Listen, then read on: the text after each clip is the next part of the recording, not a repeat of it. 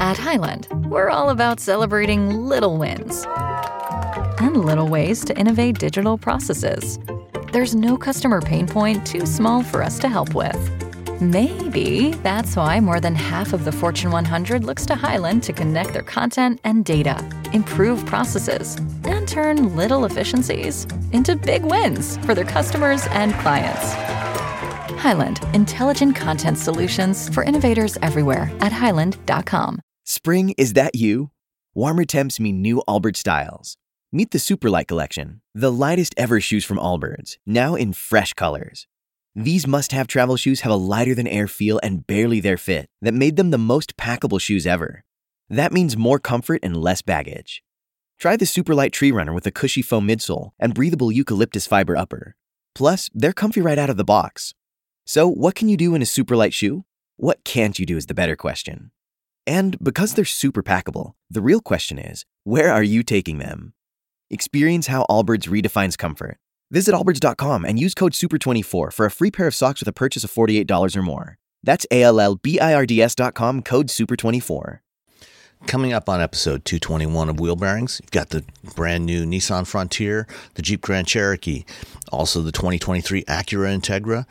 We talk about how we t- review our cars, and uh, we also have a bunch of news from the LA Auto Show, including interviews with Mark Tripp and Cooper Erickson from Toyota, and Henrik Fisker, CEO and founder of Fisker Inc., all about the new Fisker Ocean EV.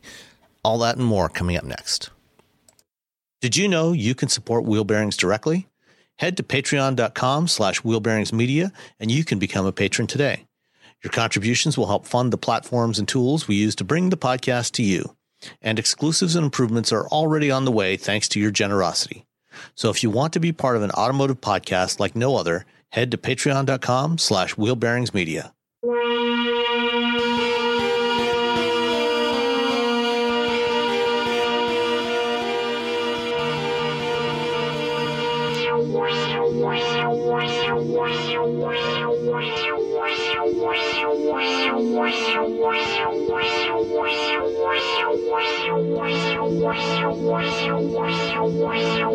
This is episode 221 of Wheel Bearings. I'm Sam Abuelsamid of Guidehouse Insights.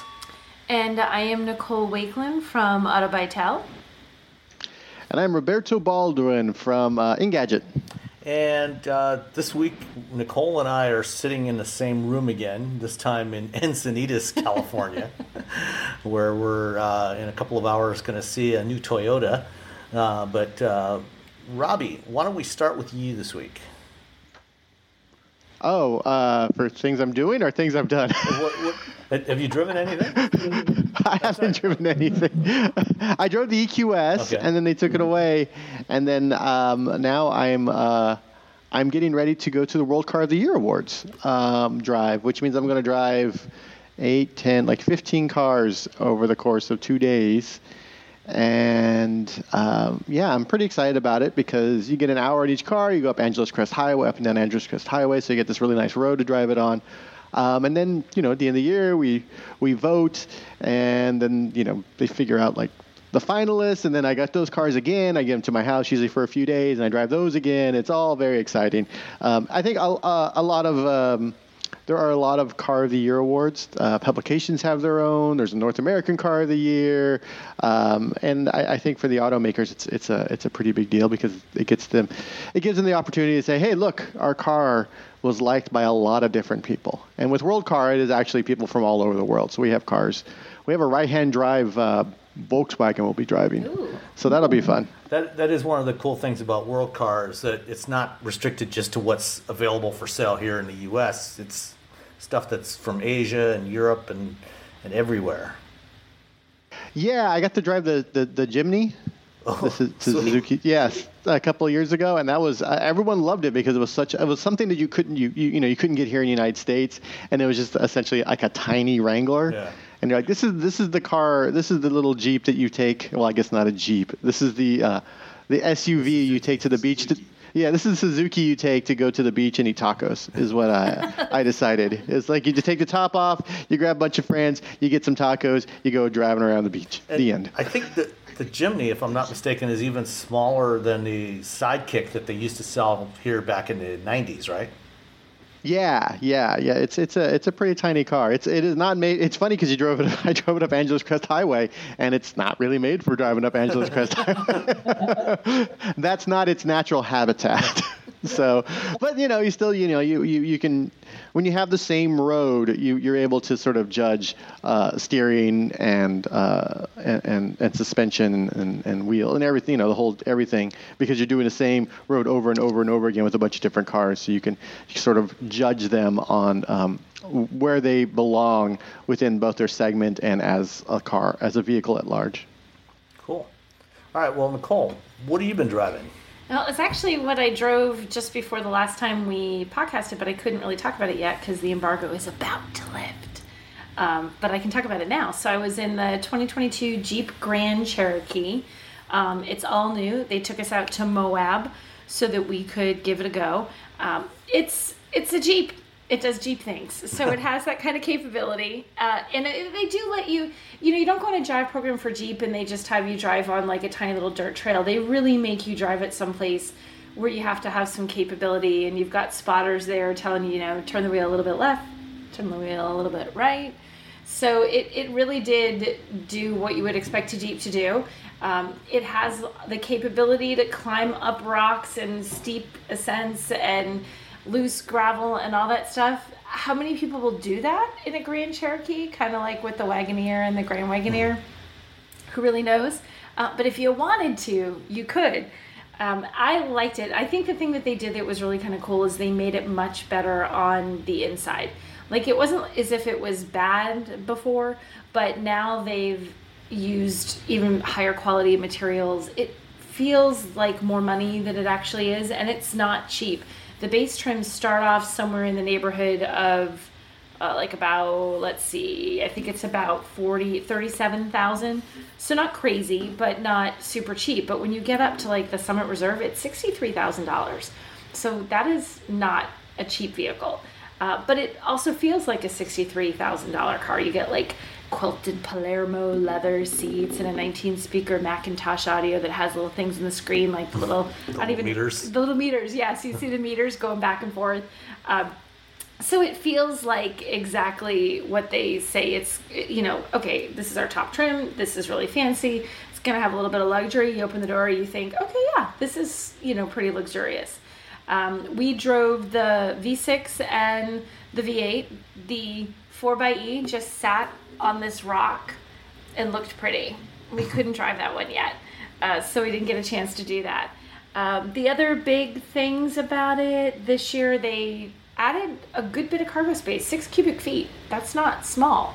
Uh, so they added more. I they said you can now put a thing of golf clubs completely like straight across the back. Like guess before you had to cant it a little to the side, it couldn't quite go the width. Now you can, and they changed how the wheel are inside the car, like how the arches go. So it kind of is like I think a little lower and a little smaller. So again, it, that's part of how they got that extra six cubic feet. Uh, so that's pretty cool. It has massive tow ratings. It can handle up to 7,200 pounds, which is pretty impressive for a two row. Um, and this doesn't come with a three row. It's the three row is the Grand Cherokee L. Right, which, which I drove they, a few weeks ago. Yeah, so which is a lot the same except longer, yeah. bigger, uh, less likely to be able to take it through the off-road stuff without losing a door panel or two. Uh, but it's the same idea. It's just if you need three rows instead of going for like, okay, I want the this specific trim or I want to add this in as an option, you actually have to technically go to the Grand Cherokee L, which they technically treat as a different vehicle, even though the trim breakdown is pretty darn close to the same. Uh, let's see what else. What other cool nifties? Oh, it has. Um, we tried the the latest version of Uconnect is on there. Uh, you get like you know Apple CarPlay, Android Auto, all that kind of good stuff. You can have your navigation show right on your instrument cluster, which is pretty snazzy. Uh, that's uh, it's a good. Info- I've always liked Uconnect. I find that it's still a really good infotainment system. It's easy to use, and you can really customize not just the the screen where you have like three different cards showing or like four or whatever. But even the menu bar at the top if you were to put things right into that menu bar just as a tiny little thing like like we were saying if your kids are always turn on the wi-fi you can just put the little wi-fi logo up there and boop you can turn it on without having to dig into a menu. So i liked it. You know i think it's good on road i think it's good off road if if you want an off-road SUV that is really nice and comfy and pleasant to drive and has all the fancy amenities you could want for you and your family, Grand Cherokee does it. Yeah, in the, the Grand Cherokee, uh, the two row, you can get that one as a Trailhawk model, yes, right? you can. Which you can't on the L. That's true. That is the one big difference. You can't get the Trailhawk. In fact, the Trailhawk we drove the other trims out and about in Moab, but we did take the Trailhawk and we went up to the top of the little trail they had for us. So yeah, you can't get a Trailhawk on the the Grand Cherokee L. That's the only difference. But it does still have the four wheel drive stuff, but not quite the capability, I guess, as the Trailhawk with its fancy skid plates and bright red tow hooks. Did Did you drive the V6 or the V8 or both? I drove both. Okay. Um, I did some towing. I towed an old uh, vintage, uh, like army jeep, in the V8, which was pretty cool. Um, and one of the cushions almost flew off the back, like the cushions in the thing. All of a sudden, he's like, "Hey, hey, hey, can you slow down?" And I said, "What's happening?" He's like, "I think we're gonna lose a cushion," and you can see it like flap, flap, flap, flap. um, so it was fine towing. I mean, it, you tow in that, you don't feel like you're towing. It's very competent. It has more than enough power.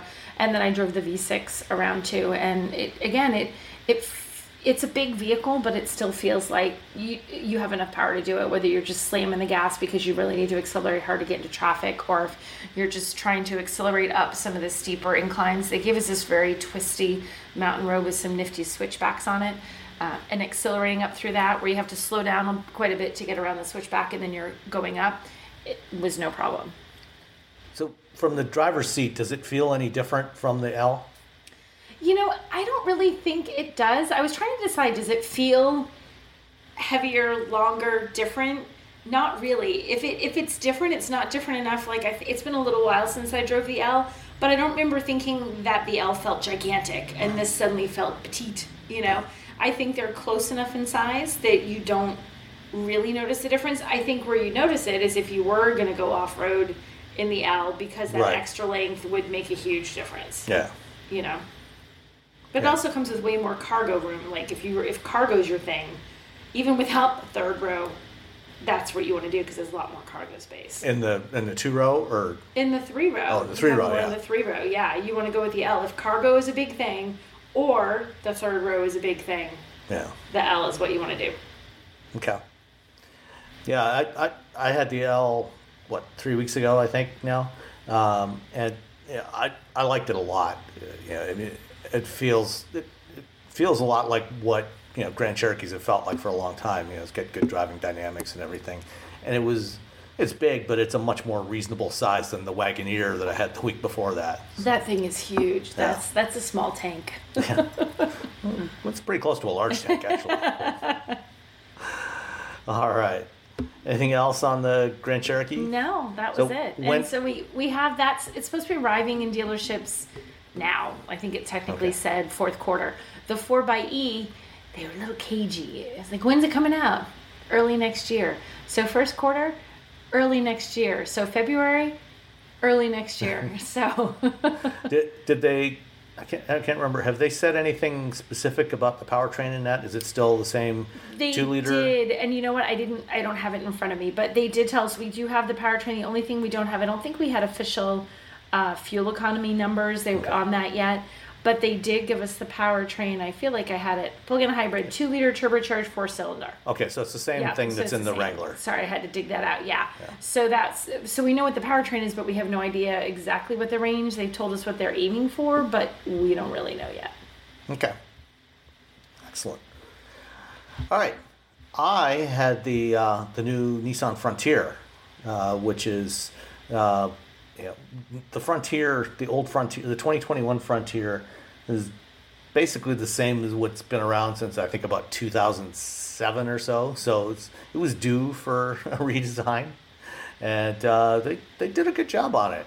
Uh, you know, the it's got the same 3.8 liter that actually debuted last year. So for the last jet, last model year of the old Frontier, they put the new engine in there, uh, and and that's a you know it's a nice engine. It's uh, it's about 310 horsepower, I think.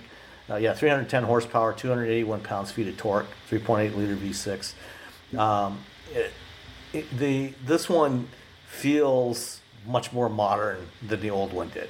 Uh, you know, like like most of the other uh, mid-size pickup trucks, you know, the the Ranger, the Colorado and Canyon, so on. You know, it's it's fairly typical. The interior is truck-like in that you know it's it's hard plastics. You know, there's not too many soft touch surfaces. It's not a luxury vehicle, uh, but it's durable. Um, the design, you know, the interior design is good. The the exterior is you know more modern, uh, and it's consistent with the look of what they've done with the um, with the new Pathfinder and the Rogue. You know, kind of the horizontal lights in the front, things like that. Uh, it's got a nice kind of a chunky design. looks looks trucky. Um, th- this particular one that I had was a crew cab Pro X model, which I don't quite get what the point of this one is, because they've had the Pro the Pro 4X on the Titan for a few years now, which is kind of their more off-roady four-wheel drive version of the Titan, and now that they've and they've got a Pro 4X on the, the on the Frontier, but I don't quite get why they did a Pro X, which is rear wheel drive. It's okay. That's what I thought. That's like the difference, right? Rear wheel drive is just the Pro X. Yeah, no, four wheel no... drive is the Pro 4X. Right. So did they just end up adding? So it's like, got the sport bar on the bed. Okay. You know, it's got the wheels that look. You know, if you look at them, you know they've got like fake um, bolts in there to make it look yep. like beadlock wheels. But they're not. But they're not. Yeah. You know, so it it's kind of a poser off road. It's like an truck. appearance package. It's almost, an appearance but package. It's a trim. But you definitely don't want to take this one off road because you don't have four wheel drive. Um, but that that said, you know it's still it's still a good truck. Uh, you know it's got decent towing. Uh, it's got a decent sized bed for, for a crew cab. The the rear plenty of room in the rear seat.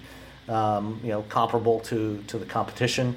Uh, the list price uh, MSRP on this one was thirty-four thousand two hundred and forty dollars, um, with the off-road style step rails, another seven fifty. Off-road style. Yeah. Does it? So they're not really off-road step rails; they're just off-road style step. yeah, well, style. it's an off-road style truck, so you know. it's not an off-road truck. It's an off-road style, style. truck. It's off-road style, but not actual off-roading. I get it now. Yeah. Uh, it's, it's got the pro convenience package with the spray and bed liner, the Utilitrack system, which is which is nice, you know, for it's got all the tie downs and cleats and everything. Uh, a 120 volt outlet in the bed, and also another one in the rear uh, rear console. Um, heated mirrors and seats, heated front seats, um, trailer hitch with wiring harness. So you know all that good stuff. Um, what else? Uh, oh, the the Pro Premium package. Uh, which gets you the Fender Premium Audio with 10 speakers, leather front seats, uh, which are pretty nice. Um, uh, they're fairly comfortable. They don't have much in the way of adjustments, basically just fore aft and, and recline. Uh, but, you know, that's fine. They're, they're comfortable enough. Um, an auto dimming mirror, um, that that's like twenty eight hundred dollars for that, and, and, that includes the seventeen inch beadlock style alloy wheels. what? What? What? What? for the mirror? Huh? But I guess the mirror comes with the wheels, right? Yeah. So that's the whole package. That's the Pro Premium package. Okay. So you get the Fender just, audio, all right. leather seats, the dimming mirror, um, the auto tilt slide sunroof, and the beadlock style alloy wheels. Uh, all for twenty eight hundred bucks. And the Sport Bar right. technology package, or the Sport Bar is eleven hundred dollars. So uh, all all in, this thing came to $44,220, which is not inexpensive, mm but you know, you can a lot of money for a off-road style. Yeah. style. Uh, but like jazz hands of off-road. Yeah. But, but you can you can get the Frontier, you know, two-wheel drive king cab, king cab Frontier starting at uh, twenty-eight thousand dollars. So it, it is available at much it's more. It's almost like you'd want to, if you didn't want to have to pay that extra for a truck that isn't any more capable, that just looks more capable. Yes, you exactly. could get the base trim and maybe somewhere along the way put on fancy wheels or put on some side steps or yeah. something. Yeah. Yeah.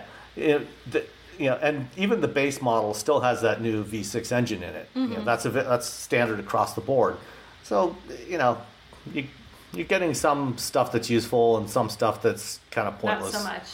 Uh, but uh, you know, I was really impressed with the, the driving dynamics of this thing. Uh, the the ride and handling was really good. I drove it over some rough roads.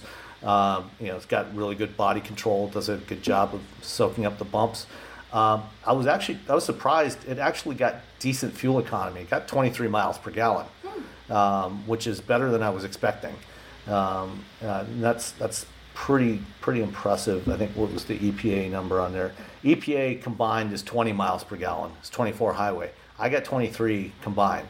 So that you know that's a that's a pretty decent number for a truck like this. Yeah. Um, you know, it's no it's no hybrid Maverick, but you know, it'll do. uh, so that is the, the 2022 Nissan Frontier Pro X Crew Cab 4x2 automatic V6. That's an awful lot of words for a truck that's not an off-road truck. Yeah. Automatic V6. All the things. All the things. All right. Um, since uh, we are here in, in Los Angeles this week, um, we're actually going to, over the next couple of days, I'll be doing a bunch of interviews.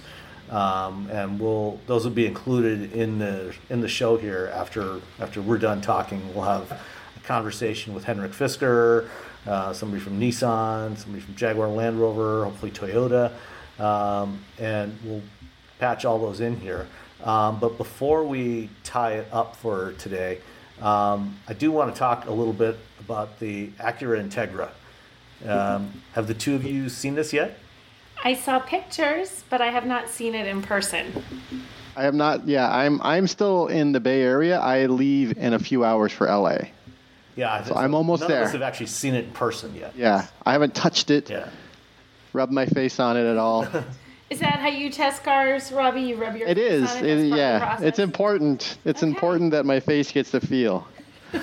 like, how does Well, this feel we'll come- against we'll my come cheek? Back to how, how we test cars in a moment because we do have one listener question that we need to answer.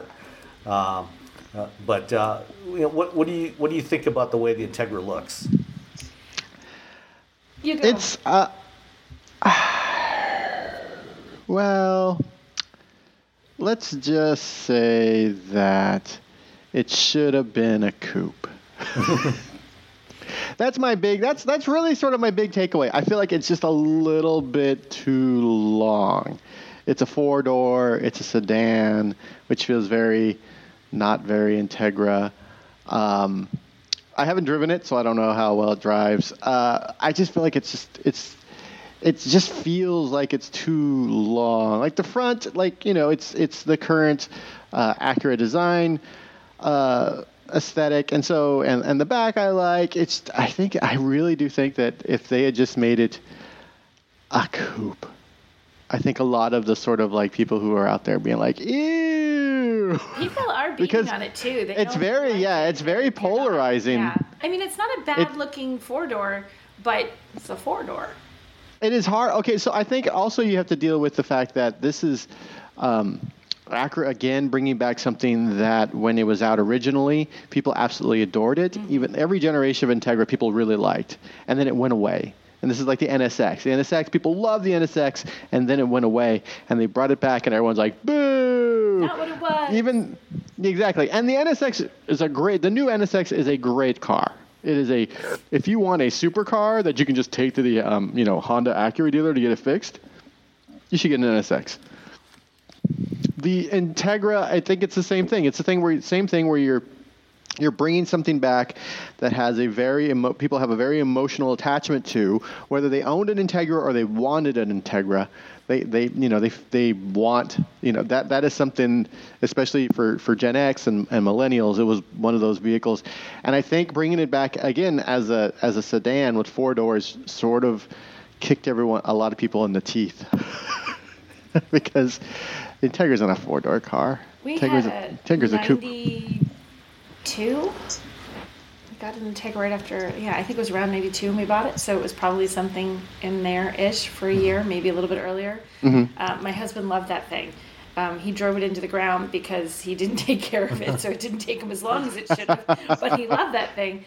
I showed him pictures of this though, and he liked it, but he he didn't like hate on it. He was like, "Oh, it's not my old Integra." He's like, "Oh, that's that's nice. That's nice. That's lovely." He wasn't excited though. And he loved his old.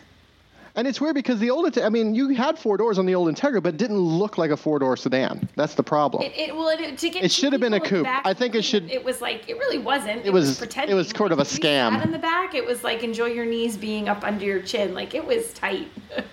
I, I feel like they they they should have just made it a coupe. I know the old one you could have four door, but that didn't look. Like I said, it was so small. It's like my car. It's like the BRZ having you know seat, seating for four. No, it doesn't. It has it, And it's it seating has, for it has two- an shelf with a pair of seatbelts. yeah, in the Put a back, there, that's your call. and they want to sit like with their feet on the other side, and the, yeah, you can put a dog back there. Um, And if the, dog dog's like forever. Yeah, and the dog's not happy. I, I just, it's just, it feels like it's. They should just made it a coupe. I'm just gonna keep saying they should have made it a coupe, and and and just ha- have a coupe and it doesn't yeah. look it doesn't look as sporty. Like I'm looking at an image here of somebody It's too long. and it's got an an 86 and it's got this new one right above it. And the 86 is like this really sporty, sleek looking thing in 80s language. You know, it's more squared off Yeah. than what we have, but it is have a it's got a sportier look to it. The the new one is like just kind of like sedan. Cute sedan. Like if you if you put your finger over the word Integra, you're just like, oh, it's another it's another which, sedan. which I don't know. See, I'm literally doing that as I'm sitting. We're all putting our finger on the screen, right? Oh, it's just another Yeah. Acura sedan. and and I certainly I, I certainly sympathize with that feeling about it. But the problem is, if they made it a coupe, nobody's gonna buy them. Even Do you if think they're going to? yeah, but that's what they say about the BRZ and the and, and those things sell, and that's what they said about. than they would have if they did a coupe. Yeah, because I wonder, like you, you have people who love the Integra name, right? Mm-hmm. So maybe you're willing to say, like, oh, it's back. I'm gonna buy one, nostalgia. But I look at it and go, oh, it just looks like a sedan. Nah, no nostalgia. Are there enough people who are looking at the Integra and saying, ooh, snazzy new sports sedan? That it that would like it's gonna do really well? Like more of those people than than people who wanted their old Integra back? What about? Presumably, they're going to do a Type S of this because they're doing Type S's of all the other. Yeah, everything's getting a Type S. Yeah. So, you know, the this one that they're showing now has the 1.5 liter turbo in there, which is probably going to have somewhere around 220, 225 horsepower, probably a little more power than what's in the Civic Si. Um, you know, the the Type S is probably going to have the two liter from the Type R, from the Civic Type R, so 300 and some horsepower. Yeah, if it if it's got the driving dynamics of a Civic Type R hmm. and that engine in it, Okay. I think people might get a little more excited about it. That's true. We'll have to prove that to them. Yeah. Like people will have to hear that. Like because if you look at that, you just think it's like you said, you cover up the Integra logo in the bottom there, and it's just another sporty sedan. Yeah. You can't you don't get any of that looking at it. Maybe when we all get in it and we drive it and we all say, Oh my god, you guys, this is amazing. But it's a sporty sedan with a, a six-speed manual gearbox. That's true, with a manual, which know- is Not many of those. You know what it made a it? challenge to find. You know what it would have made it cooler? What would have made it if it was cooler? shorter and less weight. You think? I know. You look at the Supra. The Supra came back, and I know the Supra is also polarizing, but people love that Supra. Yeah. Now there's a there's a there's a manual transmission coming up allegedly next year, year year, year after. Ah, it's it's I don't know. I feel like it's too long. What's Are the- they? I mean, they they could have made it sedan and then Uh, next spring. like this. Spring. So not that far away. Yeah. Yeah, so it's coming. It's coming. I don't know. I haven't seen it in person. Maybe when I see it in person, it won't look as, I don't know, limo-y. it's it's it just feels. Um, I'm I'm always excited. I'm always excited when there's a manual transmission. Um, so you know, if you miss your manual transmission in your Accord, you got the new Integra coming. So there you go. How about that? How about I just say it's an Accord SI with a manual transmission? I feel now I feel fine. I feel you're fine okay about it? it. You could accept I'm it o- if you call you it know what? I'm okay with it if it's the Accord SI right, with a manual transmission. A, a Type I'm- R engine. Mm-hmm. If we just take the pieces we like and give it a new name, it's all good, guys. Yeah. Yeah, yeah. I think it's just hard when you say Integra and then you look at it, you're like, oh, Yeah, oh. And again, it really comes down to that nostalgia thing where it does.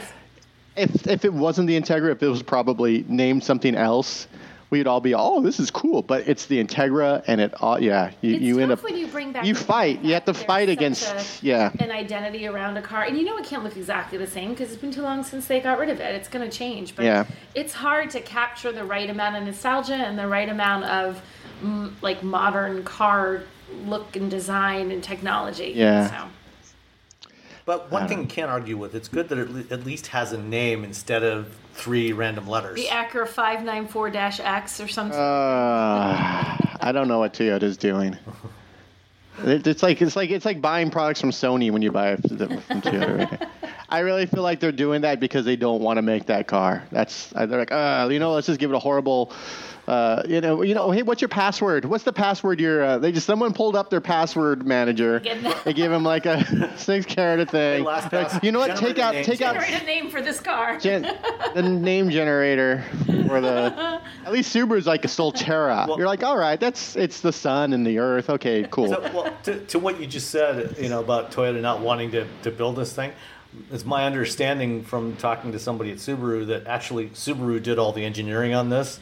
So it's basically this is a Subaru design, and Toyota's just rebadging Just took it and gave it a weird name. yeah, that's what they give. They have all that money and they have all that, that huge investment in Subaru. They're like, hey, hey, remember when you helped you with the BRZ and that other thing? Car. Give us a card. They're like, all right, we're gonna call it the Solterra. They're like, we're gonna call it a string of numbers and letters. Nobody will remember. with, with, with with mixed case to just to make it Mixed yeah. case. more Just interesting. to make try it more type it. challenging for all of us. To be honest, I don't. What is it called? The BR4. B- BZ4X, knows. and it's that's lowercase b, BZ4. uppercase Z, four oh. uppercase X. Yeah, B. Oh wait, my- is one of those uppercase? I'm just seeing Yeah, all the B lowercase. is The lowercase. Z. Everything else is uppercase. Oh yeah, B Z4X. Oh my God. That makes it feel like there Come should on. be like an A Z4X, like a C Z4X. So, so what kind of car you have? Oh, I got a BZ4X. Oh, BRZ? No. No, no, no, no. No. No. I got the BZ4X, Well, and- the Toyota. and- and the I have the Toyota Solterra. And and you know, with the the 4X in there, the 4X presumably implies you know four wheel drive crossover, except that they're not all four wheel drive. It's four wheel drive is optional, and it's standard front wheel drive. BZ sometimes 4X. That was too many words. I, you know, I, I was reading through the, the press release for this thing. Um, we got under embargo yesterday, and um, if you get the front wheel drive version, you get 150 kilowatt um, front motor, so it's 200 horsepower. So it's about the same as what you have in your Kona EV and what's in the Bolt and uh, the uh, VW ID4. If you get the all wheel drive two motor version, they don't keep that and add a, a rear motor. They actually give you two 80 kilowatt motors. So you get almost the same power, only like 10, 10 kilowatts more. But you know, it's now split between the axles, which is kind of a weird choice. to match the weird name. Yeah. Just buy the Solterra with all-wheel drive. There you go. You get it. It's easier to explain to your friends when they're, hey, what do you got? I got a Solterra. Oh, you got got the EV? Yeah, I got the say all-wheel that. drive. It's got the symmetrical all-wheel drive that that makes Subaru a Subaru. They're gonna throw some dogs in it, and have to just put be a dog happy. In it, or is it? I mean, if you haven't shown, Is it even a photo of the dog, Subaru? It's not even a Subaru. Yeah, Yeah. Is it even a Subaru unless there's a dog in it? absolutely Not not. really. No, that's the law. That's Subaru law. All right. Uh, before we get into the interviews, um, I got one question that came in on Twitter from Andrew Pappas. How do you consistently test and review a car? Is there a first thing you do? Are there certain roads you always use? Do you have a checklist? I always drive certain roads at home. There's at least a certain route that I take during the course of the week. I have a car, so I get some highway driving. I get some little driving downtown, and then have this really twisting sort of country road outside of my house that I try that, which is also great for testing stuff like lane keep assist because it's hard for things to see. So I test that kind of stuff there. Um, and then there's things that I just kind of generally look for i suppose you know does it does it fit what they said it's supposed to fit? If it's a sports car does it feel and look like one? If it's a family car does it feel and look like one? Uh, you know the comfort of it the power of it. But i do try i do drive it on the same couple of roads at some point just because i feel like that gives me sort of a baseline and because i know how other things handle on those specific roads. But yeah. What about you, Robbie? I have, uh, yeah, I have, I, I, have the same the specific roads that I use. All I drive all the cars on, um, and I, well, you know, it's weird because what I do is I try not to look at the Monroney before I drive the car. I try not to figure out how, I try not to look at the price. I try not to look at like how much power it has. I try not to look at any of that that information for the first couple days because I want to sort of in my brain figure out where I think this car should be. I don't want the price to sort of like throw me off and say, "Oh, well, it should be." You're right, it is worth, you know, $80,000 or 70 or whatever. So I drive it and I try to and in my brain I figure out like, "Okay, based on what this car is, who makes it, how well it drives, you know, the options, et cetera, and where it is within the segment, then I, okay, it should be about this much. And most of the time, it's pretty, you know, I mean, within a few thousand dollars within, you know, that, that thing. If it's like wildly off, then I know there's something going on. I know that either it should be twenty grand either, sticker fifty thousand. What am I missing? Yeah, yeah. Either either the the car feels like it's uh, not worth the money, which is bad. That's that's the bad. That's the bad. Something crazy is going on. It's not worth the money. Where you're like, oh, based on everything else in that segment and that at that price, this car is just not. You know, it's it's not uh, it's not it's not keeping up with us. If it's the other way, if the car feels like it's worth more than what it actually is, you get that a lot with the Kias and the Hyundais. Then you're like, oh, oh, this is a good value, and that's yeah. But yeah, I have the same routes. I have I do the same things. I have the same. I have mountain roads, city roads, and then I have uh, the two, essentially two same. Um, uh, what do you call it? Uh, highways that I drive on. And so one is like four lane and one is like two lane um, in each direction. So so one's eight and one's four, I guess. And then for EVs, for an EV test, I have a, a route. It's like 75 point something miles. Because people want to know, oh, how well did it do in range? And most of the time, you can just look at the, you can just figure it out with the miles per kilowatt hour.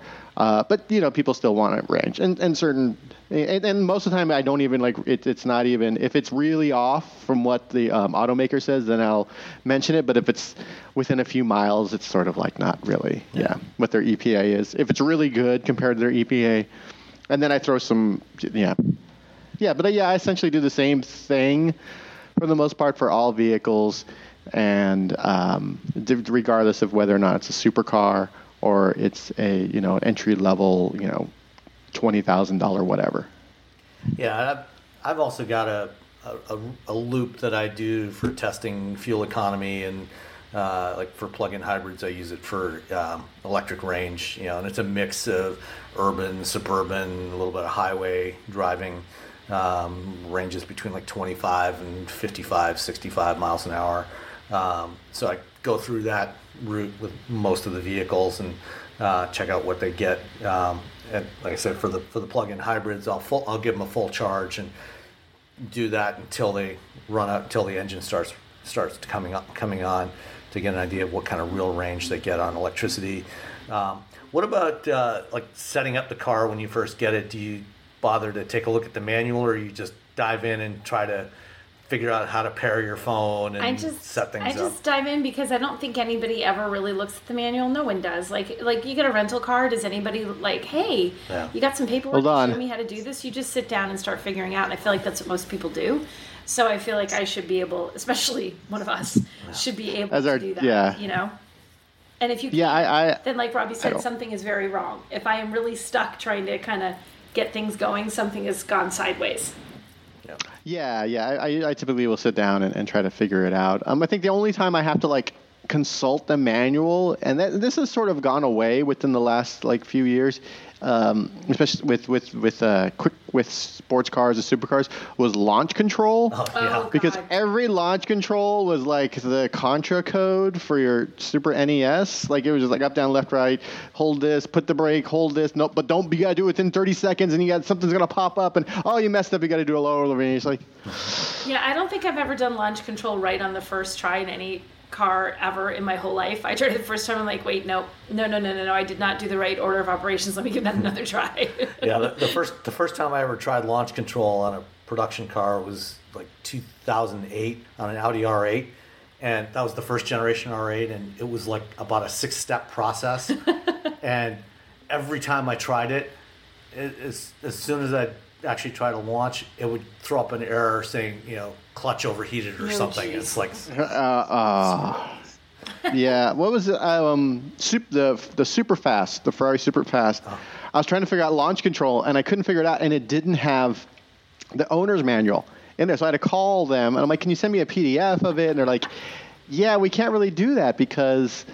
Um, people will we don't have electronic versions of Ferrari things because the aftermarket the people like they'll they'll get it and they'll print it and then they'll sell it because it's Ferrari. Like really? the, the, whole Ferrari yeah the Ferrari brand has such has this like very weird uh, group of of individuals who if there's anything that they can like essentially steal and like recreate and sell they will. they huh. yeah. And so I, I like I was like all right well yeah, mean it's fast. It's the Superfast. And you're always like, okay, where am I gonna do? Because it's you don't want to do launch control on like any like streets with humans mm. ever. Right. And so you're always trying to find somewhere, and sometimes you get to go to a you know.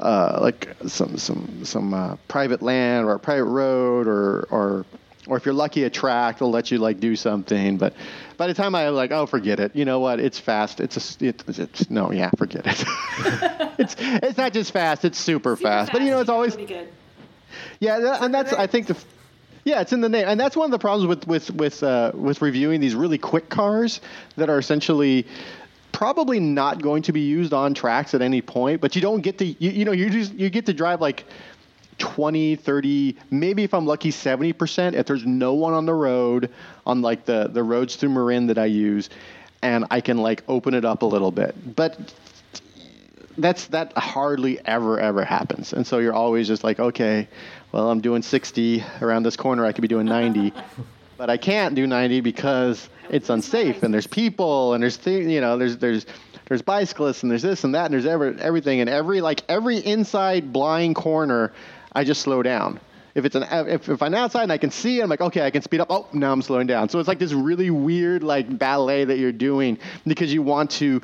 Uh, a figure out how well the car drives would b do not you know you're not putting any other humans in any other danger because you're you know driving right. quicker than you probably should be on the road yeah that's that's always a challenge testing stuff like that you know, doing it on public roads um, you don't want to be irresponsible you know either with endangering others or endangering our own driver's licenses yeah, yeah. um, I, I, will say that one thing that I've noticed when I'm driving, if I'm driving, it doesn't matter when I'm driving, and I'm on these back roads, these very windy roads that are here in the Bay Area, is that there are certain, and it's always uh, dudes. Um, it doesn't matter what they're driving. I will come up behind them, and I'll be coming up behind them very quick. And I'm not speeding. I'm not doing like 80 miles an hour. I just I drive a lot of cars. I know how to drive around corners very quickly, within you know, and they will not move over and if someone comes up behind me, I've had I've been in a Type R and someone's come up behind me in a Subaru, like a Legacy, and I moved out of their way. And I was like, you know what? You know this road. I've never driven this road. It's kind of wet and rainy. You know this road. I'm going to pull over and let your all-wheel drive magic go past me and get back on the road. I was in the Type R. so, but you'll be driving and then you'll get stuck behind somebody and you're just like, all right, I'm just going to back off because I don't want to push anyone. But then they try to keep up with you in front of you and they start driving into the other lane. You're like, oh no, oh no, no, no, no. I'm going to cause an accident so, by trying to be responsible. So don't don't do that. Don't try to keep up with other people and and and and doing so, you're driving over the line to make corners. Because if you're driving over the line to do a corner, you're not driving correctly. You're not a good driver driver. You're a bad driver. And typically, I'll just pull over. I'll just pull over and let them go because I'm like, no, no, no, no, no, no, no, no, no, because this is a whole other issue. Because they're gonna, well, if there's a head-on collision, and then they're like, hey, this guy was making me go fast. I'm like, no, I wasn't. I backed off. I wanted you to pull over. I gave you two turnouts, you didn't, and then I backed off. anyway, don't drive beyond your uh, limits. Don't don't let machismo uh, put you in danger and um, I don't know, yeah. be nice to people. Yeah. All right. And uh, I think that's all we've got for now. Uh, keep listening for the interviews, and we'll be back next time. Bye. Bye, guys. Bye. At Parker, our purpose is simple. We want to make the world a better place by working more efficiently, By using more sustainable practices, by developing better technologies, we keep moving forward. With each new idea, innovation, and partnership, we're one step closer to fulfilling our purpose every single day. To find out more, visit parker.com/purpose. Parker, engineering your success. Everybody in your crew identifies as either Big Mac burger, McNuggets, or McCrispy sandwich, but you're the Filet-O-Fish sandwich all day. That crispy fish, that savory tartar sauce, that melty cheese, that pillowy bun? Yeah, you get it every time. And if you love the Filet-O-Fish, right now you can catch two of the classics you love for just $6. Limited time only. Price and participation may vary. Cannot be combined with any other offer. Single item at regular price. Ba da ba ba ba. Hey everyone, Sam again. Uh, right now we've got I've got an interview with Mike Tripp, the vice president of marketing and communications for Toyota North America. And right after that, I'll be talking with Cooper Ericksen, uh, Group Vice President for Product Planning and Strategy. Both of these conversations took place after we got uh, the reveal of the Toyota BZ4X, their first EV that's coming to market next spring. Uh, and uh, then uh, stick around after that, and we'll have uh, Henrik Fisker, the founder and CEO of Fisker Incorporated, talking about the Fisker Ocean, another EV that's coming to market next year. So uh, here in Encinitas, Mike Tripp, uh, and you are VP of Marketing, Toyota North America. V- VP of Vehicle Marketing and Communications, Toyota USA. All right. So um, the reason we're here is the Evolution 2.0 event. Um, it's all about electrification and Toyota's uh, electrification strategy, and all the different approaches that you're taking as a brand. Um, obviously, there's been a lot of discussion uh, around recently, especially around your uh, the, the, your, the company's um, approach or attitude towards battery electric vehicles. Um, explain for the audience, you know, what uh, what is Toyota's approach to electrification? Sure. So from an electrification standpoint, we're excited to reveal here, as you know, the BZ4X, which is our battery electric vehicle and is the latest addition to our growing lineup of electrified vehicles. And when we talk about electrified, to us, there's two components that you have to have. One, a high voltage battery, and second is an electric motor. And we've been, as you know, putting electric motors and batteries in vehicles for over 20 years. So our strategy is a portfolio strategy where we offer today with the BZ4X what will be four different electrified powertrains, hybrid, plug-in hybrid, fuel cell, and now electric or BEV. And we believe that that's the best solution today to give a diverse customer base different choices based on what they need and where they drive vehicles. So today we offer four. So, you know, with four different options, you, know, you talked this morning in the presentation about um, people's understanding of those options. A lot of consumers don't. Most reality is most consumers don't really understand the technology they're using. You know, whether it's in their vehicles or their phones or anything else. So, what what have you found uh, Toyota uh, as far as your understand of, of the way consumers understand electrification? Yeah, I think consumers' understanding of electrifi- electrification varies, as you said. And the reality is, and we talked about this this morning, that you can't have, first, you have to have awareness, but the gap between awareness and knowledge is still rather large, right? There's a growing awareness about electrification, whether it's BEVs or hybrids or even fuel cell. But all of our role, your side and our side, is to bridge that gap between awareness and knowledge. And some of the ways that we've done that, not only through our dealer network, but also through a lot of our online activities. And today, if you go to Toyota.com, for example, not only are you going to get marketing information, what you, as you would expect, but you'll also get videos and information that explains those different technologies and how they work and what the trade-offs are for each of the technologies. So um, that's our approach from an education standpoint. You know, when most people, most Americans in particular, think of electrification, they're, they're aware of hybrids and Toyota. Those those two go together. You know, they know that everybody knows the Prius, and and you know you've got hybrids in a lot of your other models now. But when they think of electrification, they think of Tesla. Why what why is battery electric in, at least in, from Toyota's view, not necessarily right now the the best or the, the only or why should it not be the only option? Yeah, Sam, I, uh, electric and BEV is a great option for certain customers, but there's trade-offs with that technology. And if you think about it, the trade-offs are where and how you're going to charge the vehicle, um, also the range that you can get out of one charge, and then how long it takes you to charge. What we've seen is that today, if you have an electric vehicle, 90% of consumers also have a secondary vehicle in their household.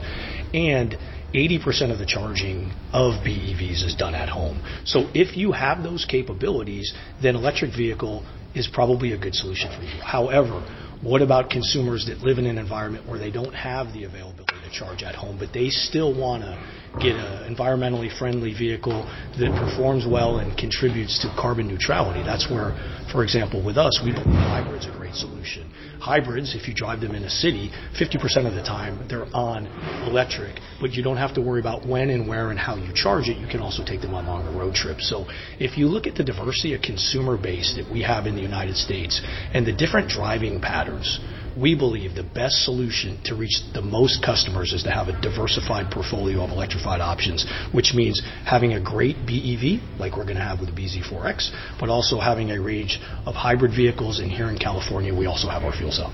And you know, one of the interesting things I think most people don't realize because they don't think about the math around this is, you know, when you because you know for nearly 50 years now we've we've looked at fuel economy uh, from a miles per gallon perspective.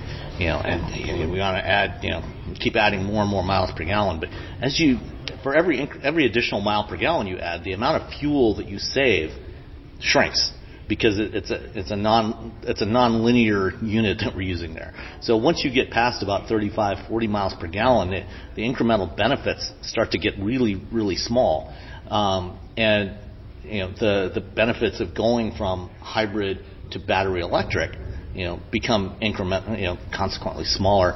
You talked earlier about, um, you know, kind of the, the environmental benefits that, you know, that Toyota has brought, you know, with the 18 million hybrids you've sold. Can you talk about that a little bit? Yeah, I, I think the key is everybody is, mo- listen, the enemy is greenhouse gas everybody has agreed that that is the enemy. Therefore, carbon neutrality, right? Reducing our carbon footprint is everybody's, right? Everybody said that's the goal. And to me, if that's the end goal, then there's varying strategies to get there. And we, over the last 20 years, bringing hybrids to the market, have sold, you know, if you look at the electrified vehicles we put in the marketplace, we have, you know, over almost 18 million vehicles globally and over 4 million vehicles in the U.S. that have been hybrid, which means we've reduced greenhouse gases with those vehicles already. We've been reducing greenhouse gases for the last 20 years. The reality is, as we talked about earlier, for EV, that's a that's a great zero, you know, a ZEV solution, but not all customers can participate in that solution to reduce greenhouse gases. Not everyone can today.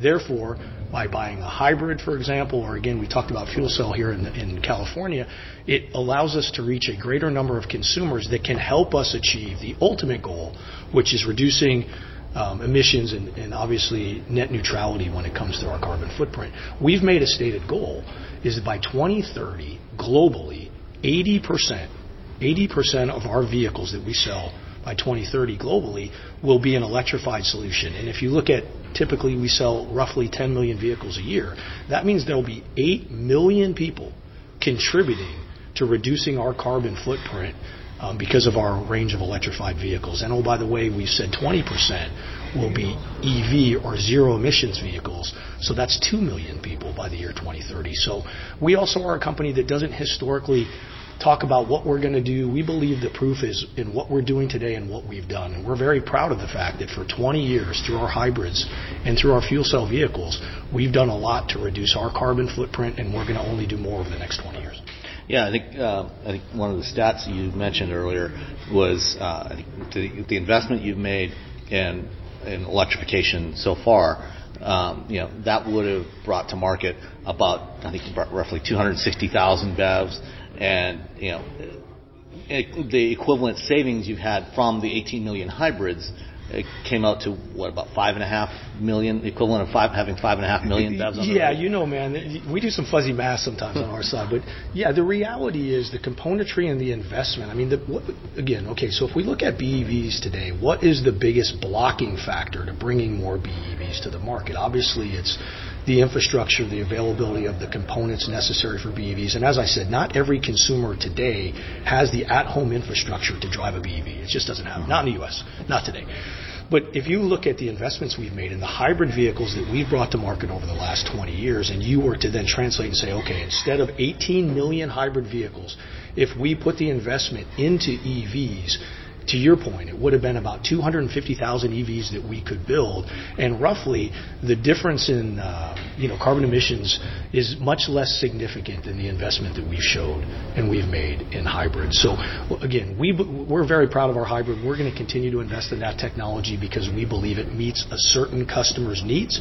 We're going to continue to invest in BEVs because we believe that meets another customer's needs, and we also are going to continue to invest um, you know, in hydrogen and in fuel cell because we believe that meets yet another customer's needs. And by bringing a portfolio of electrified powertrains to the market, we're going to reach more customers. We're going to bring them into the Toyota family, and every one of those customers is going to be able to participate towards our goal by 2050 to be net zero when it comes to our emissions. And Toyota is, you know, one of a small handful of companies that has also been very heavily involved in development of hydrogen fuel cell technology, which you've mentioned.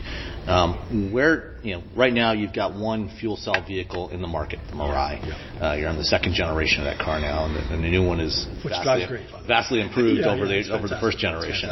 Um, but where, you know you know, back you know when I first started writing, you know, in 2006, 2007, there was a lot of enthusiasm for fuel cells. You know, at that point, you know, we we didn't really have any modern BEVs on the market yet, and you know there was a, a lot of enthusiasm that yeah, we, you know, fuel cells are going to start to take off. We're going to start to make this huge investment in the infrastructure. Never really happened. Where do fuel cells fit into this? You know, 15 years later uh, and you know, part of the the ecosystem of electrified vehicles. Yeah, as I said earlier, we believe it's still one of multiple solutions to reach a certain customer. And if you look at the biggest blocking factor today on fuel cells, it's the availability and the infrastructure around hydrogen. And so we're continuing to work with our partners to expand that, not only here in California, but we're looking at other markets around the United States. I think we remain optimistic on hydrogen because if you look at globally in countries like Germany and some of the other countries in Asia, there continues to be interest in investment in hydrogen. And like any technology, as more and more companies get involved, then that brings down the barriers to entry. And so the fact that we've been there first and we're on our second generation Mirai, we're excited about.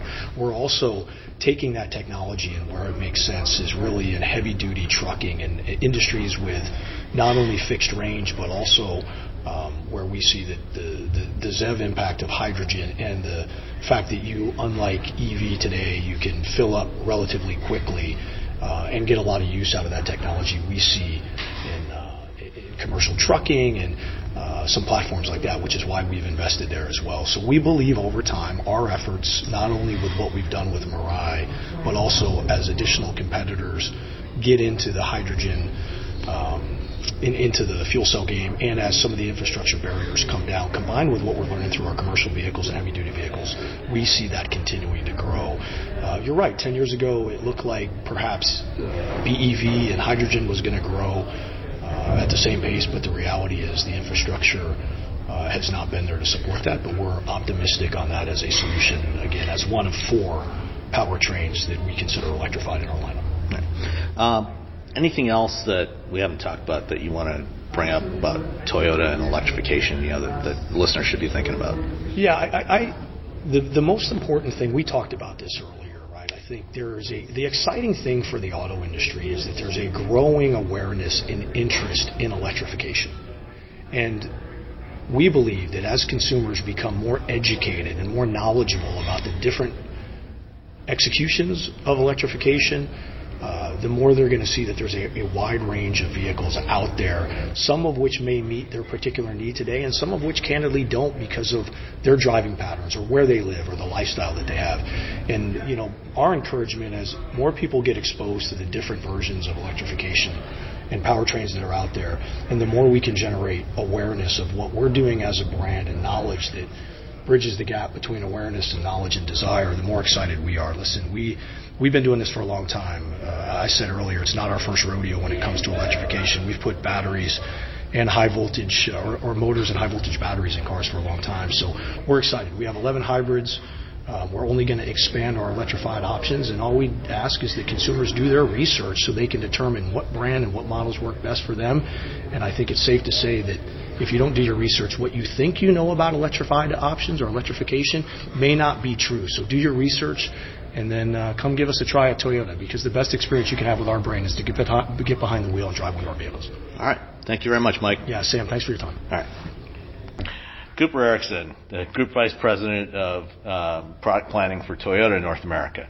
Uh, thanks for joining me here uh, to talk about the, the BZ4X and, and, and about Toyota's strategy overall with uh, battery electric vehicles. I spoke with Mike Tripp earlier about kind of the broader electrification strategy uh, for Toyota, uh, which you know is a little bit different from what a lot a lot of other companies are doing.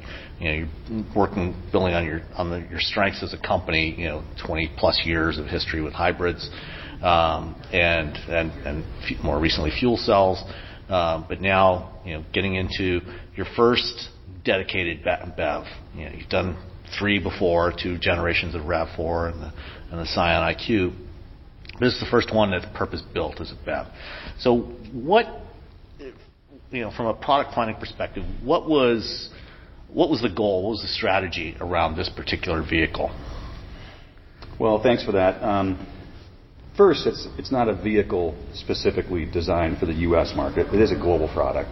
It's part of the BZ global uh, product portfolio that uh, that has been announced to have roughly 15 vehicles, you know, between now and 2025. Um, so the reason we grabbed onto this for the North American market, and this was, of course, several years ago during the product development. It wasn't something that we just dreamed up. We've been working on this. Probably takes five years, you know, for vehicle development. So it's been a, been a while. Um, it really fit the market well. It's a legitimate SUV, great interior uh, space, um, no compromises. You know, uh, small SUV segment, one of the largest segments in the automotive industry. And it's got the, you know, the right sized range for, for the average consumer. And so we felt it was a great next step in our, um, in our EV portfolio proliferation. Um, sure, there'll be more to come. We'll respond to, to uh, customer demand and, and uh, address the market as it, as it grows. But it was a great segment to be in, and it was the right product for us to grab for the North American market.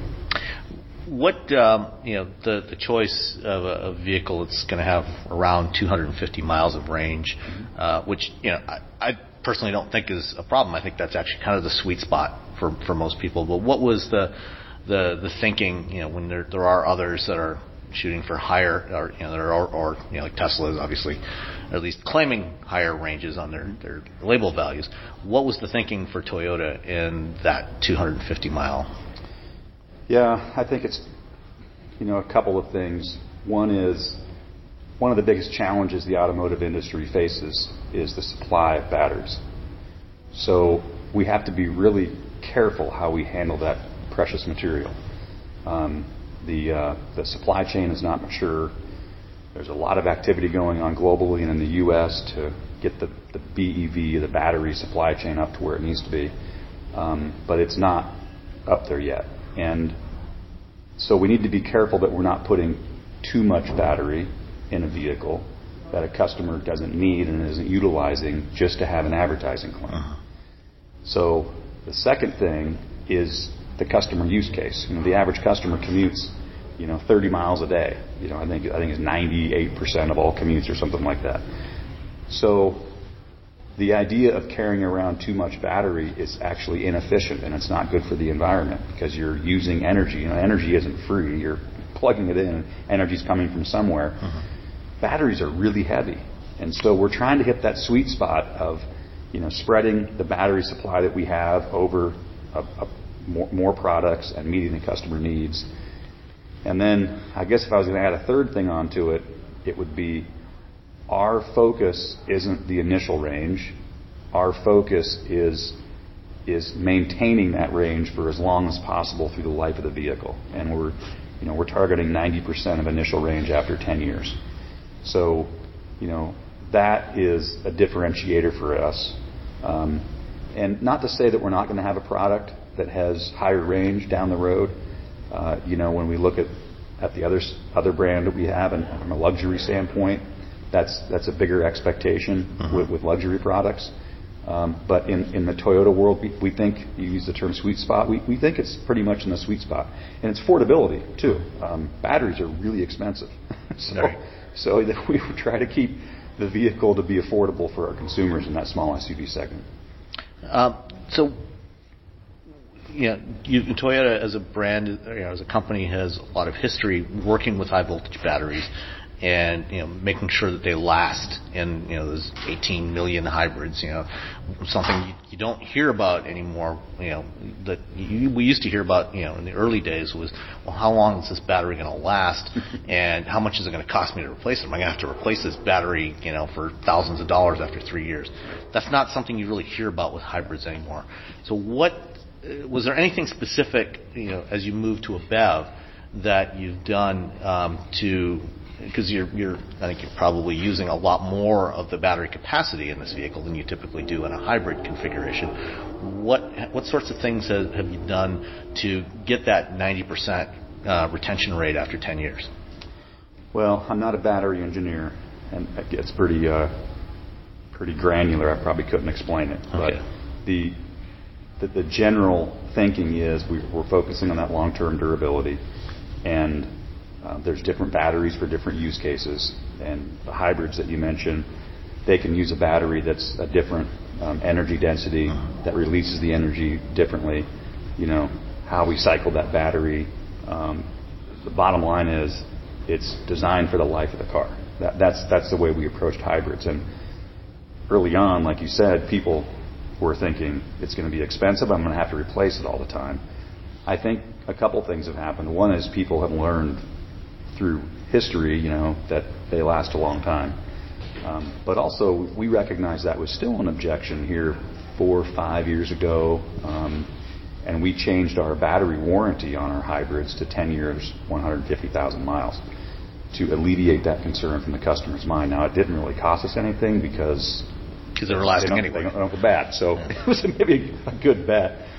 Um, but you know, I, I guess the lithium-ion batteries we're currently using were, you know, Panasonic and CATL. Um, uh, we're working with them on, on durability first, and I'm not sure how they're managing that from a chemical, you know, battery makeup standpoint. So you, you mentioned Panasonic and CATL. Panasonic's been a long-time partner on the hybrid side. Um, is this the first application you've worked with CATL uh, for Toyota? In the U.S., yes. But I believe in Europe and China, we've we've worked with them on other BEVs. But I, I would have to get uh, clarification on that. Okay. Uh, is it going to be a, a, mix of both suppliers, and or is it going to be split like kind of regionally? So like North American product gets one supplier, Europe maybe a different the other one, or so in the U.S. market we will have both. Okay. And the way that it's broken down is the all-wheel drive uh, X mode all-wheel drive variant will have one battery, and the the front-wheel drive will have a different battery. Okay. And I and I. Yeah, because I think I, in the specs it listed two slightly different capacities, yeah. slightly more for the all-wheel drive. One. And I, I think the way that the batteries behave and the way that they manage the energy, uh, one was more suited for having dual motors and higher output and all-wheel drive. The other one was better suited for a single motor. So I think it's just matching the battery to the drive type. Um, that's the way it is. Um, so you, you won't you won't have a choice of battery. You know, it's either all-wheel drive or front-wheel drive, and it yeah. comes with what it comes with. But yeah, uh, it is the ones of, of, one kilowatt or one and a half, something like that, bigger than. Yeah, yeah, it's just a small difference. But, yeah. Okay. Um, one of the interesting things looking at the specs um, is on the front wheel drive version, you've got a 150 kilowatt battery, mm-hmm. which is pretty typical of you know a lot of the electric crossovers uh, that are out there today. Um, and on the all-wheel drive version, instead of keeping the same front motor, you've got two 80 kilowatt batteries, one or motors, one at each end.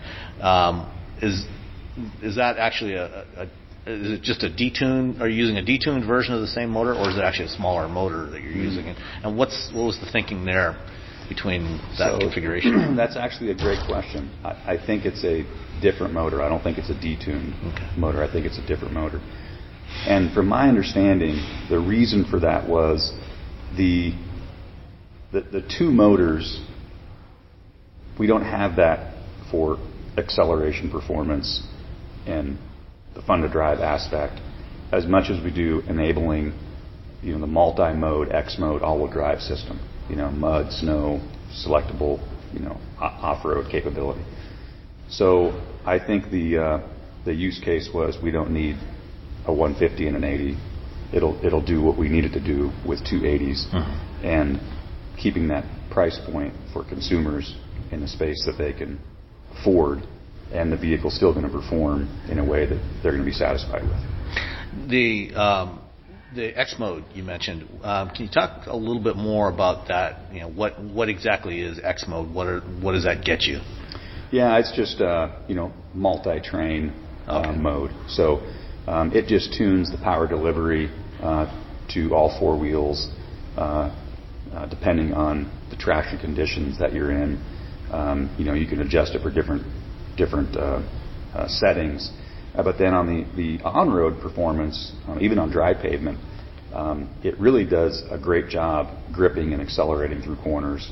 Um, it gives you a real confidence. A little more balance front to yeah, rear. Yeah, you know, I mean, a, a, rear drive car has a certain bias that you know feels, you know, the rear end squats. Mm-hmm. It feels has a certain feeling, um, and front drive cars have a different feeling. So, yeah, it, it gives it a more premium um, planted driving experience regardless of condition. Uh, but then you have the multiple terrain select, you know, X mode uh, capability as well. Okay. Um, the uh, one of you know this vehicle was developed in partnership with Subaru. Uh, they have their own variant of it, the Solterra. What are there any notable differences between the two vehicles? Yeah, I know there's styling differences, um, I, but I, I I would have to look into that to tell you the specifics. I think for the most part, uh, they're very similar, being built at the same factory. Um, there's some styling differences, and I'm sure there's some interior, you know, electronic uh, system differences. Uh, but I'm, I'm, not sure if we have a, a list of that. I'm, I'm, not. I haven't really seen that. Okay. Um, what about the, the charging speed? One, this morning during the presentation, mm-hmm. that was one of the things that was brought up, and mm-hmm. it's one of the things that you know we've at Guidehouse we've found you know from our consumer surveys is you know the, the three main barriers to adoption mm-hmm. for mm-hmm. uh, EVs for mm-hmm. from consumers are the the upfront costs, the availability of charging, and mm-hmm. the time it takes to charge mm-hmm. compared to a gas vehicle.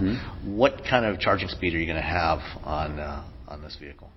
Well, it will accept up to 150 kilowatt okay. uh, charge. Um, now, I, I actually need to look into this. I think one of the batteries may accept only up to 100 kilowatt. Okay.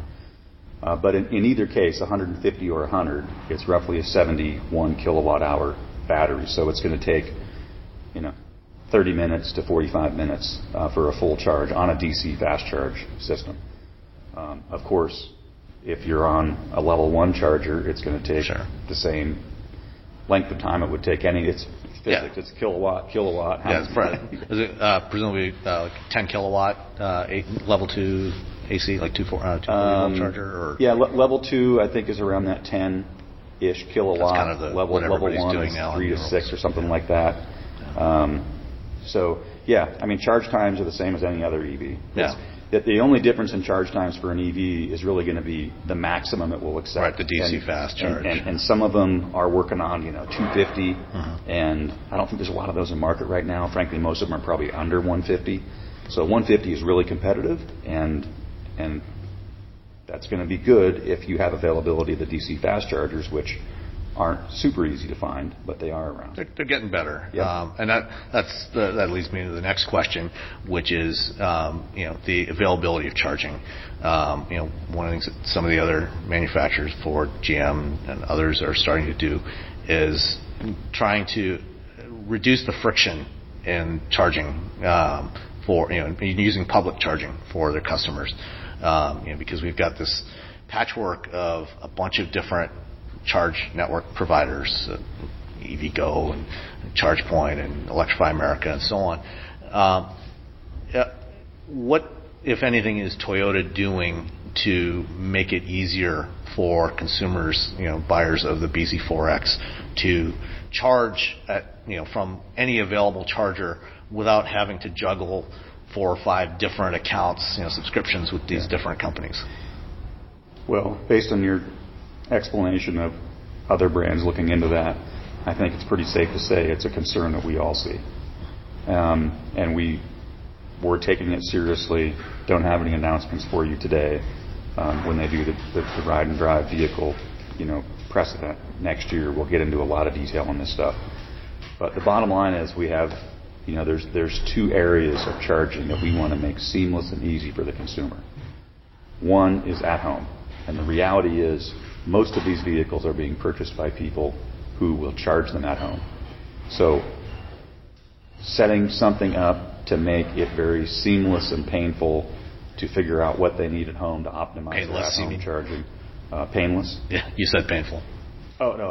I assume you want it to be painless. Painless, yes, yeah, as painless as possible, as painful as possible. Yeah, no, don't don't say that. Um, so yeah, we want to we want to just make it easy for them at you know at home, mm-hmm. and then when they're out and about, we want to look at that the same way. How can we reduce the need to have five different subscriptions to these different you know, services and and the location of them, what the wait time, you know, on all of those things. We, we're looking into that. Um, we've been making some good progress, but nothing real specific to to announce right now. Okay. we, we recognize the problem and we, we want to solve for it. All right. Um, anything else uh, about the BZ4X or just your your BEV plans in general that uh, listeners should be thinking about? I mean, we we're proud of our contribution to the environment. I don't think any brand has done more to help the environment than Toyota, and I know uh, uh, some people don't see it that way these days. But the bottom line is, we have a strategy and we're not we're not a brand that that really talks a lot about and obsesses with what we're going to do 10 years from now. Um, never mistake that for us not having a plan and not having things in the works. Uh, we just uh, like to talk about things that are a little bit closer. Uh, the further out you go, the more we need to reserve the right to course correct and change and be agile. And I think that's the name of the game these days. Um, we're, we're keeping a close eye on the customer. And as customer demands change, we're going to be there for our customers, and we're going to be a leader in, in, in the reduction of greenhouse gas for the next 20 years, the same way we have been for the last 20 years. All right. Thank you so much, Cooper. Appreciate it. Thanks, Sam. All right. Henrik, big day, you know, public unveiling of the production version of the uh, the Ocean. It's interesting. I was I was talking to somebody earlier after uh, the press conference, um, and uh, they described you as the uh, the phoenix rising from the ashes, uh, which I think is very apt, uh, you know, given uh, your your history. Um, you know, it's I, have been following you, you know, going back to the days of Fisker Automotive. We, I think I first interviewed you in 2009 or 8 mm. at uh, the Detroit show when you got 2008. 2008, yeah, mm. when you unveiled the Karma, and um, you know, it's it's been fascinating to watch the very different approach that you've taken this time around compared to the previous effort. Um, and can, you talk about the overall strategy for the company now and how you're approaching the market of bringing bringing an EV to the market? I mean, just to step back, when when I started, you know, working on, in EVs back in sort of 2005 or six or whenever it was, obviously nobody was interested in EVs, and uh, nobody wanted to back it, so it was extremely difficult. Uh, there was no real supply chain. Um, we had to go at the time with a startup battery company, which ultimately failed and therefore we couldn't continue. I think when you fast forward to today, we are starting to see more of a supply chain that available. We have probably four or five, maybe five large international global battery companies that now have tested durability tested batteries for many years, and they're all sort of on a similar level. We were able to, of course, strike a deal with CATL, which is the world's largest battery uh, manufacturer.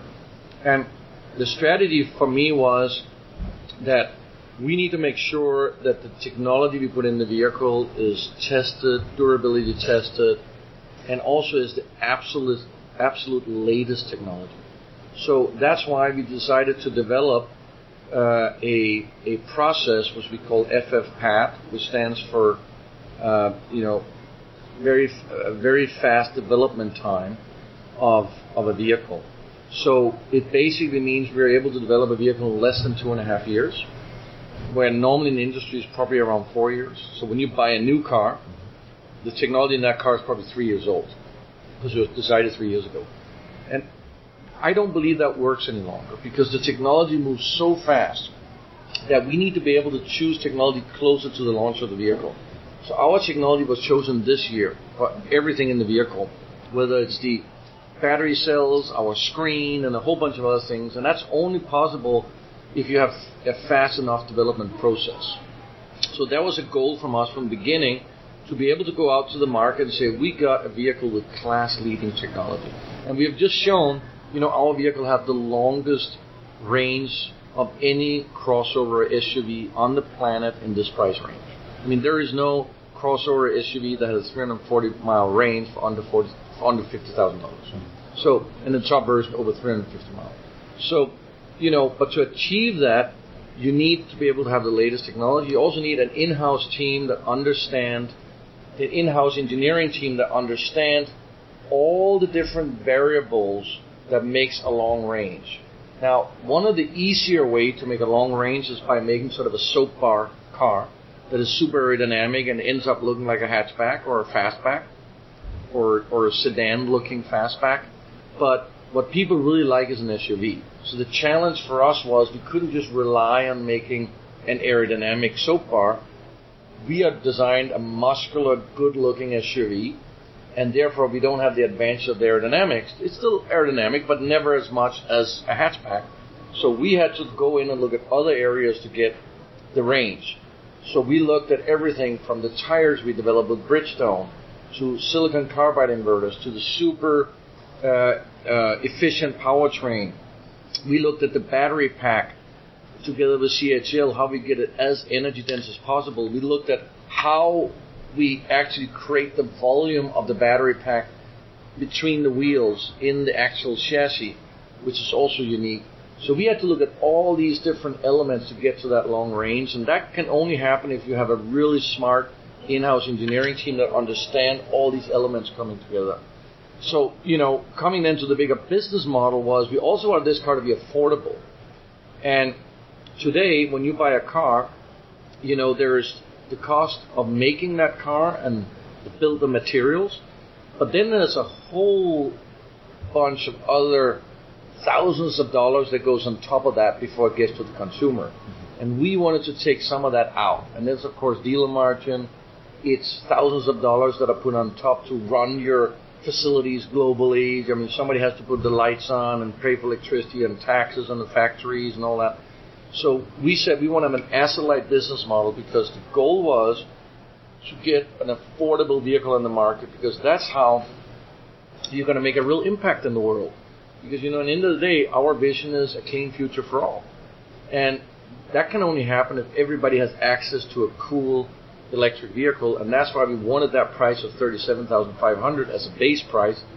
So it took a lot of effort to get down to that price and being able to sell it at this at this level.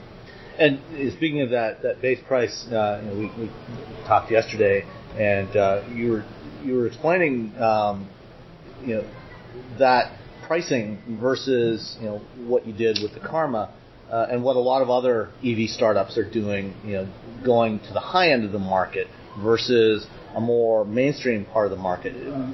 Can you explain that strategy again? So I worked in my corporate career at Aston Martin, BMW, and Ford. And what I noticed with the, the cultures in different car companies is that it's usually set by kind of where that company established itself, what level in the market. And I think it's pretty clear if you have a huge team working on a $150,000 car, the mentality in that team is we can spend wherever we want. And it's very difficult to change that mentality when you suddenly want to make a $37,500 car because every penny counts. And you have to be super innovative about how to cut costs without uh, losing any of the product qualities. So we have created a premium vehicle for a real reasonable price. But it's a huge team effort, not only within the company, but also with your suppliers. Long, long discussions and redesigning parts to get them cheaper, working with the suppliers. How do we redesign this part to take $2 out of it, but keeping the quality, keeping the look and feel? So that, that mentality is what I wanted to build up in Fisker, and that's why our next vehicle is not a hundred thousand dollar vehicle neither. It's actually going to be below thirty thousand dollars, and I think we've got the right team to get to that point. Later, we will come out with a hundred thousand dollar vehicle or maybe more, super cool sports car, sexy and all that. But that's not that difficult to do. I've done many of those in my lifetime. And, and you I, showed the, the EMotion concept a few years ago, which was a great example of that. Yeah, and you know, we, we, we have worked further on that, and we'll probably do something somewhere in that direction but it's not a priority right now. I want to create an amazing sustainable car company that also is sustainable business wise. Mm-hmm. Can you give me a, a, a, specific example of you know something that was done in the development of the Ocean, you know that uh, helps to bring down that cost without um, without sacrificing the kind of quality and the the, the feel, the premium feel that you're looking for. So I can give you I can give you one one example of that. Uh, so for example, we did a little internal survey, uh, and with people we knew, people that was in the company, you know, and they drove electric cars. You know, what do they like? What do they use? And we found out, at least with the people we serviced, that very few people, when they had a frunk, the front trunk, actually used it. Um, because you know you're kind of opening a hood, mm-hmm. and it's just a little odd. You come out from the supermarket, and you're opening up your hood. You might as well just open up the trunk. That's what it's there for, and it's probably rare that you've filled up the entire trunk with something, and now you got to use your frunk. That's at least what we figured out. So we sat down and say, hey, if we don't, if we don't really need it, what could we do to take out costs? So we realized that in in a normal hood that you open or a frunk, you have hinges, latches, you have latch, you have hinges, you have seals. All that amounted to quite a lot of money. So we decided to do a fixed hood that is just fixed with a couple of screws, can be taken off for service, but the customer doesn't need to go under that hood. And we then decided, since we did that, we could even remove some things that's normally intruding into interior. We could move that out in the front. And then we figured out when you move things closer, to where the energy is coming from or whatever it is. We now save money on the hoses, the lengths of the hoses, etc. So it turned out to be quite a lot of saving to just ditch that frunk in, in, in this car. Okay, yeah, I mean, I think that's a, that's a great example. You know, obviously Tesla has made that concept of the frunk, you know, something very popular with people. Yeah. Um, but you know, there there are also some very good reasons not to go that direction. You know, we wanted to make a thirty-seven thousand five hundred dollar car, mm-hmm. so you can't put everything in that car. Right. You can do that if you make a you know fifty or hundred thousand dollar car. So there is certain things where we had to make some decisions that we don't think we need that particular stuff in the vehicle.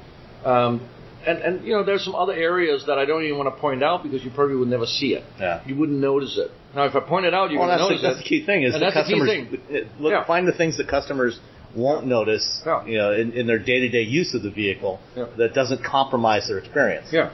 Exactly. I mean, then as another example would be that our entire skateboard is aluminum, mm-hmm. which is great because it's light and all that.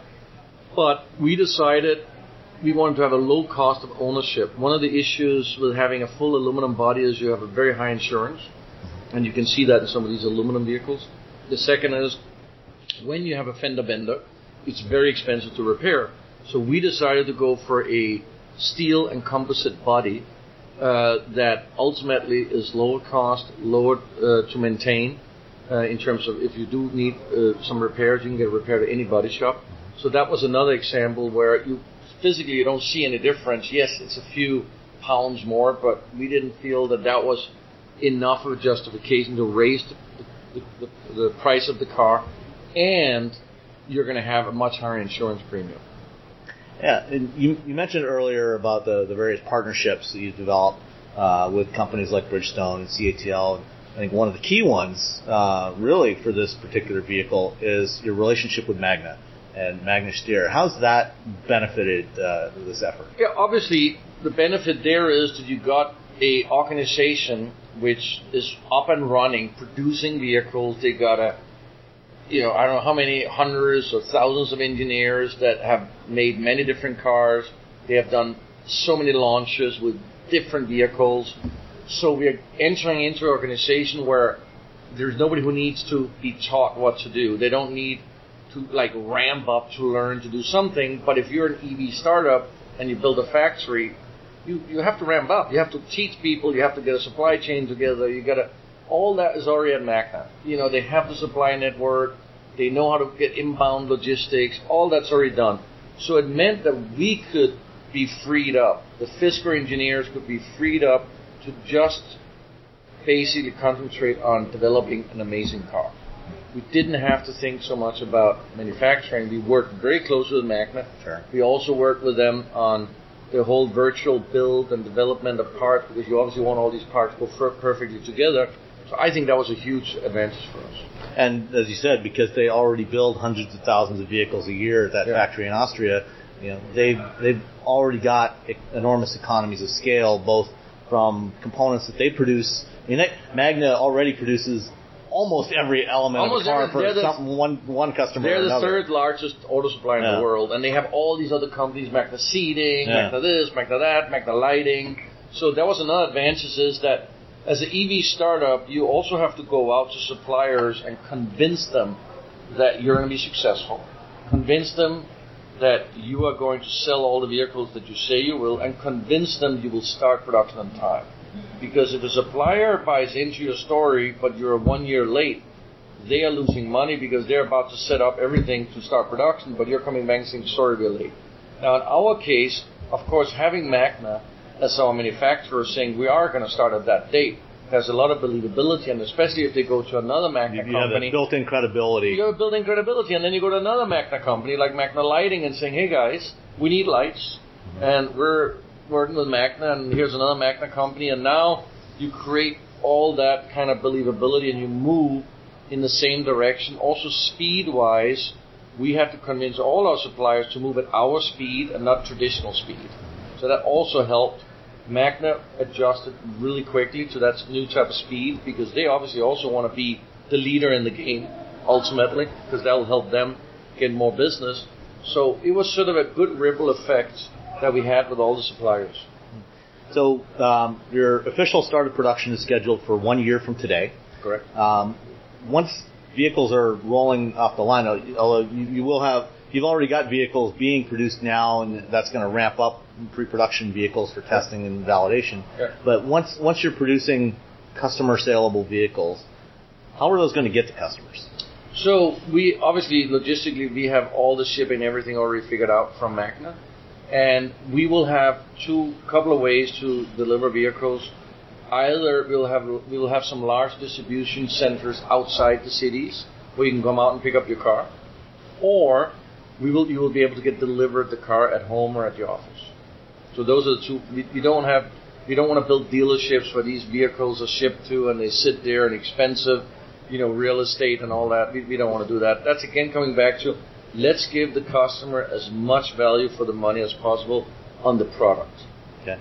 And um, how how will customers buy the vehicle uh, before so you know, before they just take like delivery? Uh, on our on our website fiskerinc.com or on our, or directly from the app. Okay. We have already a ton of people that have lo- downloaded our app. You can buy it right there, and you should be able to do everything digitally. You don't have to go anywhere. You can do everything digitally. And then what about service? How, how's that going to be handled? So service, we already have service partnerships, and that means that you don't have to wait to get service for our car because we already will have hundreds of service facilities because we have done it. We have uh, signed up partners for that.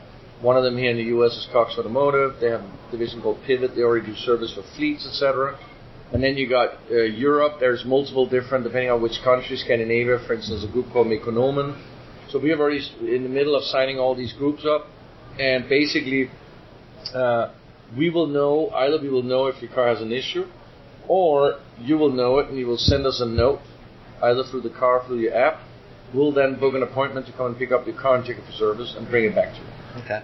And presumably, you know, just as with the logistics of shipping vehicles from the factory to the distribution centers or to customers, um, Magna will also um, be taking care of getting parts because that's certainly for one of your primary competitors. Uh, that's been a big complaint of their customers is getting the time it takes to get a lot of parts. Uh, yeah, I mean, we we, will, we we are setting up locally in the U.S. of course parts distribution center, which we have. Magna has a perfect logistics system, but they will send all the parts. It's all digital now, so you will actually, when you know you need a part, it can go extremely fast. I think we should be able to deliver parts within days and not weeks. Um, I mean, there can always be some very unique part you don't expect, but things like bumpers and stuff that, that is more often an issue because you have a fender bender, those things should be available very fast. All right. Well, yeah, having watched you for close to 15 years now, you know, uh, as, as, you've uh, tried to uh, establish yourself as an automaker, it's it's interesting to see how you've learned from the lessons of the past, and uh, and this one seems very promising. And um, good luck to you. And good luck in getting this established. Thank you very uh, much. I think, I think, you're off to a good, very good start so far. Thank you. Appreciate it. Thanks for your time. Thank you. Good to see you again. Good to see you Take too. Care. Okay. Everybody in your crew identifies as either Big Mac Burger, McNuggets, or McCrispy Sandwich, but you're the Filet-O-Fish Sandwich all day that crispy fish, that savory tartar sauce, that melty cheese, that pillowy bun. Yeah, you get it every time. And if you love the Filet-O-Fish, right now you can catch two of the classics you love for just $6. Limited time only. Price and participation may vary. Cannot be combined with any other offer. Single item at regular price. Ba da ba ba ba.